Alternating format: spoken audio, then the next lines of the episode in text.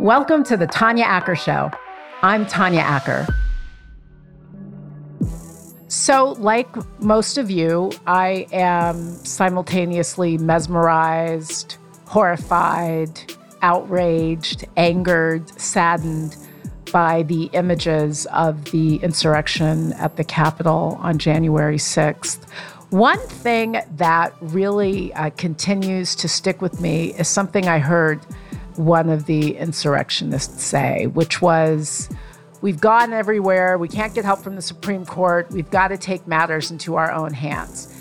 It just caused me to continue to think about the Supreme Court as an institution that no one is happy with all of the time. That's part of why we have a judiciary that is supposed to be dispassionate in the first place. They're supposed to stay out of the fray uh, from our fights and look at it, look at these issues, and solve those conflicts in a way that accords with constitutional or statutory principles, but in a way that accords with rule of law. So the democracy only survives, frankly, if the people who lose uh, decide that they're going to fight within the parameters that are set by our democracy. But nobody is ever happy with the court. Several weeks before all of this happened, I had a conversation with Emily Bazelon from the New York Times.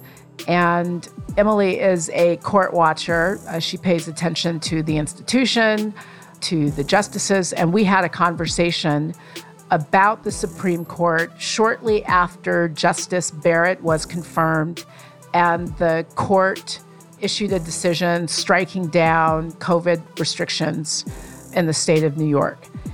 And we talked a bit about the Supreme Court. We talked also about the judicial response to uh, the lawsuits by President Trump and his allies, which sought to overturn the election, uh, pointing out that a lot of those lawsuits were heard by judges appointed by President Trump. And we also talked about speech. So this conversation took place a bit before the crisis that we're now in, but so much of what we talked about, I think, is pertinent to this moment. So take a listen. Thank you for joining me, Emily. I really appreciate having you here. My pleasure. Thanks for asking me. So, you are quite the court watcher. You are a Supreme Court observer. Uh, you write a lot and think a lot about the Supreme Court. Um, a case that's been in the news a lot recently was the court just prohibited the state of New York from enforcing attendance limits on religious groups. A decision that seemingly seems to be at odds with uh, earlier court cases where the court upheld COVID restrictions and seemed to defer to public health authorities. That was a case that came out of California when Justice Ginsburg was still on the court. The Supreme Court upheld these restrictions. Justice Barrett came on the court, uh, filling Justice Ginsburg's seat, and struck down COVID restrictions that arose um, out of a different jurisdiction. Is there any difference between these two cases other than the fact of Justice Barrett now being on the High Court? I mean, really, that is the main difference. Um, it's not the only one, but I think it explains the court's different response to New York than it had to California. You know, what's at issue in these cases these cases pit a claim of religious discrimination, which churches and in this case New York synagogues were making, against the government's usually broad authority to regulate on behalf of public health. And so, normally, when you have an epidemic, the government has a lot of leeway to set rules that limit people's behavior, right? I mean, in the past, courts have upheld quarantines that were, you know, legally enforceable in the United States that go beyond the kind of lockdown orders we've seen during the COVID epidemic.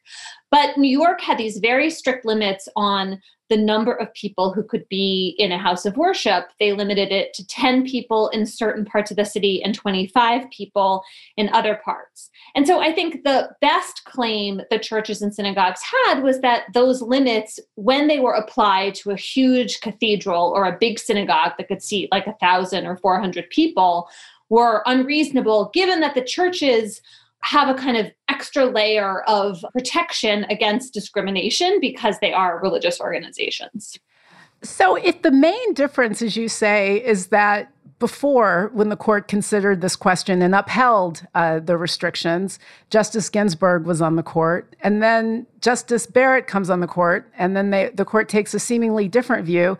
If the main difference is the difference of two justices, what does that say, in your view, about the institutional legitimacy of the Supreme Court? Supreme Court decisions can't just come and go, can they, depending on who the justice is? I mean, doesn't that sort of put the court right where it shouldn't be in terms of going with the ebb and flow of politics? Well, I think that for a lot of people, it suggests that there's a kind of cloak the court would prefer to wear that would mask law from politics and separate the two and say that judges are not the same as elected officials, that they make um, decisions that are based on more abstract principles, that are not subject to change based on personnel, um, based on switching from Justice Ginsburg to Justice Barrett. But I think that actually law and politics are interwoven, especially in these kind of hotly contested cases in front of the Supreme Court where there is no clear answer. You know, question of what does religious freedom mean? You're not going to find an answer to that in a book. There's no computational machine that's going to spit out the conclusion. Instead, justices are going to um, look to history, they're going to look to precedent, they're going to look at the facts, and they're also going to think about what they think is the most important. They're going to include, whether they admit it or not, their own values in making these decisions. And so I think that is an inevitable part of the court's. Um, MO in these particular kinds of cases, the ones, frankly, that we all pay the most attention to. And I think what you're seeing now is a kind of more obvious expression of that aspect, that kind of political aspect of the court's work. So you've written about this Supreme Court not being emblematic or not really being representative of the country, uh, something that you pointed out in one of your pieces. GOP presidents, Republican presidents, have picked six of the last 10 Supreme Court justices, even though what we've seen in elections is that uh, Republican presidents have lost the popular vote in six out of the last seven presidential elections. So, what if the response to that is simply, so what? Uh, the Supreme Court was never really intended to be a representative body, was it? I mean, the Supreme Court exists as a counter uh, to majoritarian impulses. So, so what if it's not representative of the country? Well, I think you're totally right. I mean, the structure of the Constitution does not demand that Supreme Court vacancies be filled in a kind of even handed manner from president to president, right? I mean, we could have, for example, staggered 18 year terms, which applied over time would mean that each president gets two Supreme Court appointments during his or her first term. And that's just not the structure we have. It is also true, however, that there have been a few moments in the Supreme Court's history in which it has had um, a very conservative and even reactionary approach that has really prioritized big corporations and the interests of wealthy people over workers and regular people, the rest of us. And those points of tension have caused a great deal of trouble for the court, right? In the end, the court does not have an army. It has to rely on the elected branches and on we, the people, to enforce its orders and abide by its orders. And so you have these previous moments in American history where you see the justices go right up to the line of what the country will tolerate and then back down because it really in the end is a kind of crisis of legitimacy when the court goes too far away from public will in this way that is really entrenching the minority rule of the wealthy and the powerful and you've written about that too. You've written about times where other institutions have pushed back. I mean, we're having a lot of, there's a lot of public uh, conversation now about whether or not a Democratic Senate, should there be a Democratic Senate, uh, would increase the number of justices, whether or not President Biden uh, would increase the number of justices. He's indicated that he wouldn't do that. But you have written about times where other institutions have said to the Supreme Court, hold on, we haven't always had nine justices. Can you tell us a little bit about Reconstruction and how we ended up with nine and when, and another moment in history uh, where Congress said to the Supreme Court, we're not going to let you get involved here because we don't trust you. Can you tell us a little bit about that? Yeah, so after the Civil War, there was this struggle during Reconstruction over whether the Supreme Court was going to respect the new rights of newly freed um, Black people and whether they were going to uphold, um, you know, the equal protection clause of the Constitution, or I shouldn't say uphold the Constitution, but interpret it in a way that would really give meaning to those rights how far the um, goals of freedom and equality the court was going to sign on to. And at the time, post Civil War, this is a court that is mostly made up of Democrats, which means something different than it does now because the Democrats are the folks who opposed Abraham Lincoln and were pro secession. And because of fears that the court was not going to really allow this new country to knit itself back together with broad protections for equality, Congress and the president changed the size of the Supreme Court. It actually changed three or four times in the 1860s from six to nine to seven to 10 at different moments. So you see there a willingness of Congress to say, this is not a fixed number. And if we're concerned about the way in which the court may undermine our efforts to improve this democracy, these kind of structural reforms we have in mind, we're going to change the court. And this is again something that happens during the New Deal. Actually, more famously, you know, FDR at first is really frustrated by a very conservative Supreme Court's refusal to uphold key pillars of the New Deal. He starts talking about court packing we think of that now as kind of like a dirty, bad word. But actually, when FDR started talking about it, it seems like it was pretty popular across the country. We don't really have polling, but there wasn't like widespread outcry on behalf of the Supreme Court. And what happened was that FDR never went through with his threat to change the size of the court because the justices backed down. One of them, um, Justice Owen Roberts, famously changed his vote in a subsequent New Deal case. And then a whole bunch of people retired. And so FDR got to make a lot of appointments and change what the personnel of the court looked like instead of actually changing its size. Well, and you also mentioned Reconstruction. I mean, that was a situation where Congress took the power to adjudicate away from the Supreme Court. They simply said, we don't want you in this to make a mess, uh, frankly, because they didn't trust the Supreme Court to uphold where the country was going in terms of recognizing the humanity of African American people. So, if you could read the tea leaves, uh, if you care to, do you see or do you anticipate any pushback? Now against this current Supreme Court? Do you think that, notwithstanding the fact that it's a political bad word these days to say, let's increase the number of justices, do you think that might happen? Do you see any room uh, for that happening? Well, if you see this as a kind of ongoing chess match with Congress and the president and the court, it's the court's move. And what I mean by that is that if the court starts issuing decisions that are very dramatic, hugely change rights that Americans have to come to depend on. I'm thinking of the constitutional right to access to abortion or the ability of states to pass laws that limit gun possession and gun ownership. You might see a lot of feeling in the country that this is a small minority of unelected people who are having a really dramatic effect on their lives and they're going to want something to change. I think the biggest test for the court will be if um, there's a new consensus in the country, a real move toward progressive um, ideas, and you have a major piece of social legislation pass, right? Something like the New Deal or Medicare or Social Security, even beyond the Affordable Care Act. If the court were to strike a law like that down, it would really be saying that the democracy is not allowed to move in a progressive direction in a major way. And then I think there would be people on the streets, there would be a real outcry and momentum toward changing the number of justices in the way you're describing.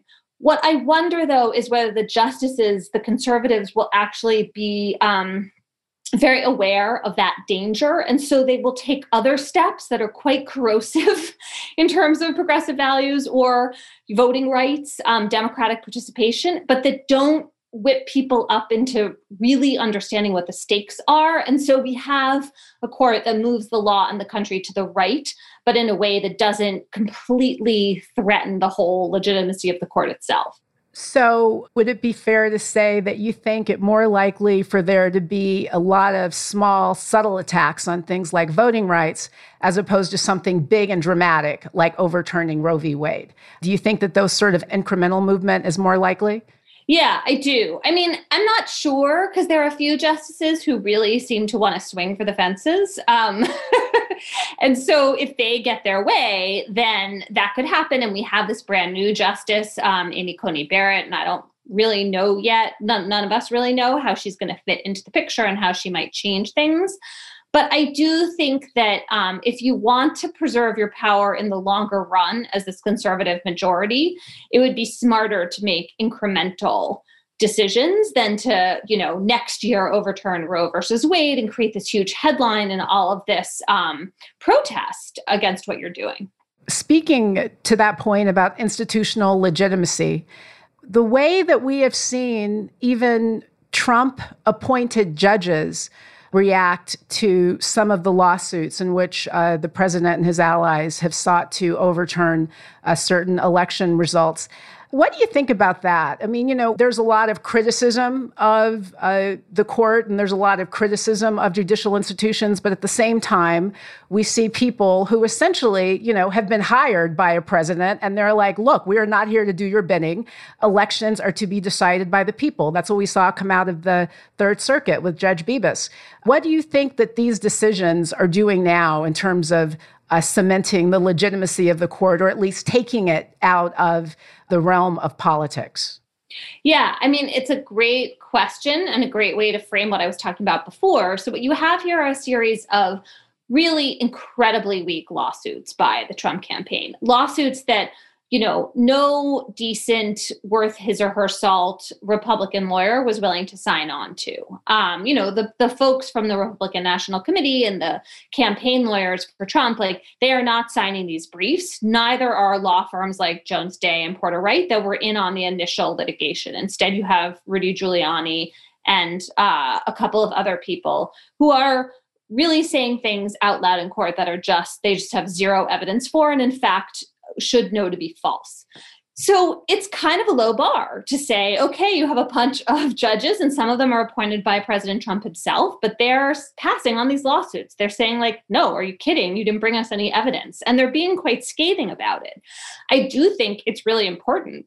And there was a, some tiny chance that, you know, the rule of law was so threatened in the United States of America that these lawsuits were going to go somewhere. So I don't mean to like dismiss the significance of it, but as a measure of how um, of the quality of Trump's appointees to the bench and what other kinds of decisions they might make in a different context, I don't think it's very meaningful at all.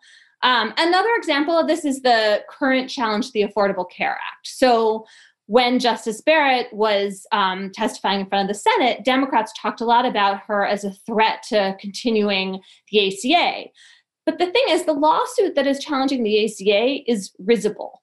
Uh, it's risible because of whether the plaintiffs have standing, which is kind of boring. It's also risible because even if you think that the plaintiffs are correct and the individual mandate is not a tax and so it should be struck down, the rest of the law should be able to stay in place because of this basic idea, which I know you know about. Um, called the doctrine of severability, where if you have a huge law and one part of it falls and the rest of it can still stand, you don't strike down the whole law.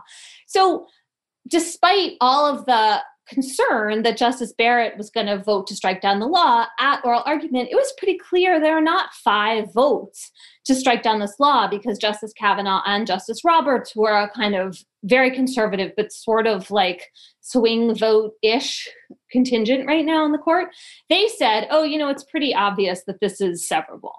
So I think, again, it's like a low bar. it doesn't say that much when you look at how much the, the court would have to distort um, previous decisions and kind of entrenched legal principles in order to strike down the whole ACA. Um, but it is true that the ACA is likely to survive. That is not the hill it seems like the conservatives of the court want to die on right now.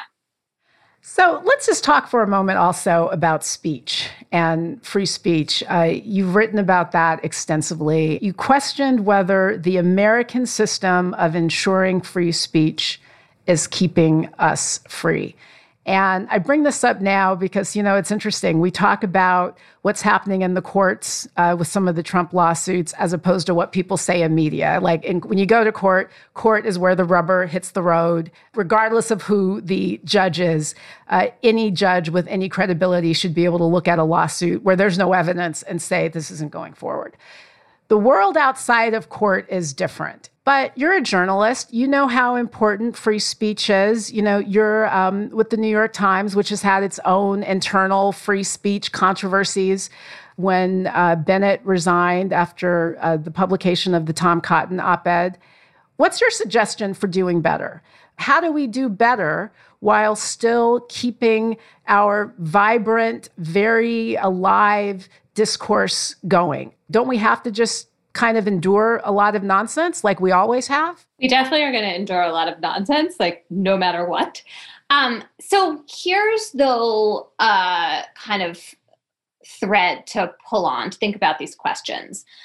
I think we need to pay more attention to the influence of big moneyed interests in generating our debate. And I'm talking in particular about the right wing media empire that Rupert Murdoch has created in the United States and then also in Australia and the United Kingdom. And I'm also talking about the social media platforms, which are owned, let's just like take Mark Zuckerberg, the owner and founder of Facebook, as an example of that.